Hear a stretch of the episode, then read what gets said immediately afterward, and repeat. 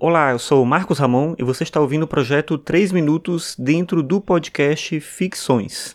O Ficções é um podcast sobre filosofia cotidiano e dentro do programa eu tenho alguns episódios com enfoques diferentes. Tem um Soma, que são experimentações sonoras, o programa chamado Ficções, em que eu trago um tema mais filosófico mesmo, e o 3 Minutos, que de vez em quando tem alguma coisa mais ligada à filosofia, mas no geral são elementos a partir do cotidiano nesse tempo, entre 3 e 4 minutos daí o nome.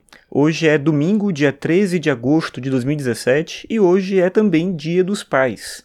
E aí aconteceu um fato que eu achei interessante trazer aqui para fazer uma reflexão nesse episódio do 3 minutos. Só lembrando antes de falar sobre isso que você pode acessar todos os episódios do Ficções em marcosramon.net/ficções. Quando você acessar o site, você vai ver lá os links para o feed, para o iTunes, se você utilizar. E eu peço para você compartilhar os programas e indicar para outras pessoas se você achar interessante. Bem, então que fato foi esse? Quando foi Dia das Mães, a gente saiu para almoçar fora. Eu lembro que a gente chegou no restaurante, é, eu, minha esposa, o meu filho e alguns parentes nossos, a irmã da minha esposa, a sogra da minha cunhada e tal. A gente foi é, almoçar no restaurante as minhas, sobrinhas também, né, o meu cunhado, a gente foi almoçar num restaurante e a gente chegou bem cedo, a gente chegou um pouquinho antes do meio-dia. E tava tão grande a fila, tava tão grande que a gente demorou três horas para entrar, e aí foi horrível, a comida tava ruim, já tava todo meio sem graça, mas assim, era isso, né? Demorou demais. Aí a gente pensou, não, dia dos pais quando a gente for almoçar fora, porque geralmente no final de semana, na maior parte das vezes a gente almoça fora mesmo, ou come algum, alguma sobra de comida da semana, alguma coisa assim. E aí a gente pensou, não, quando for o dia dos pais a gente vai almoçar fora, vamos chegar cedo também, porque a fila fica grande, é muita gente, não sei o que e tal. E tem uma movimentação grande, tinha hoje uma movimentação grande. A gente não foi no mesmo restaurante para poder fazer a comparação exata, mas a gente foi em outro restaurante hoje e a gente chegou também um pouquinho antes do meio-dia e estava vazio. A gente achou legal, mas ficou vazio o tempo todo. A gente saiu de lá uma e um pouquinho assim e ainda estava vazio. Se a gente chegasse em qualquer horário, a gente encontrava mesa, estava tranquilo.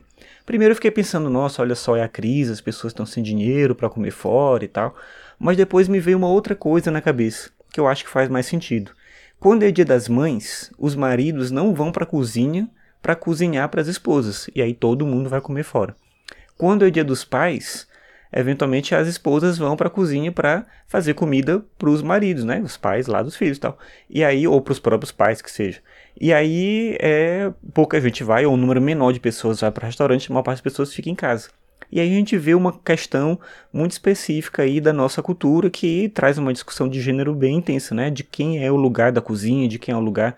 E aí eu falo isso é, sem me isentar do processo, porque eu mesmo não sei cozinhar, eu sei fazer pouquíssima coisa, eu faço arroz, eu faço carne, feijão, alguma coisa assim.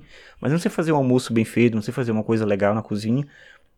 E eu até conversando com a minha esposa, a gente falando sobre isso, eu falei, olha, daqui para ano que vem eu vou aprender a cozinhar e no dia das mães eu vou fazer o almoço para você e tal.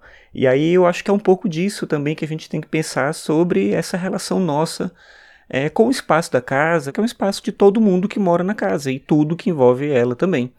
Então, essa questão hoje me fez pensar um pouco sobre isso, como a gente ainda é uma cultura em que a gente reserva para a mulher uma série de tarefas, de obrigações, de circunstâncias que tornam a vida das mulheres bem mais difícil do que a vida dos homens, sem dúvida alguma.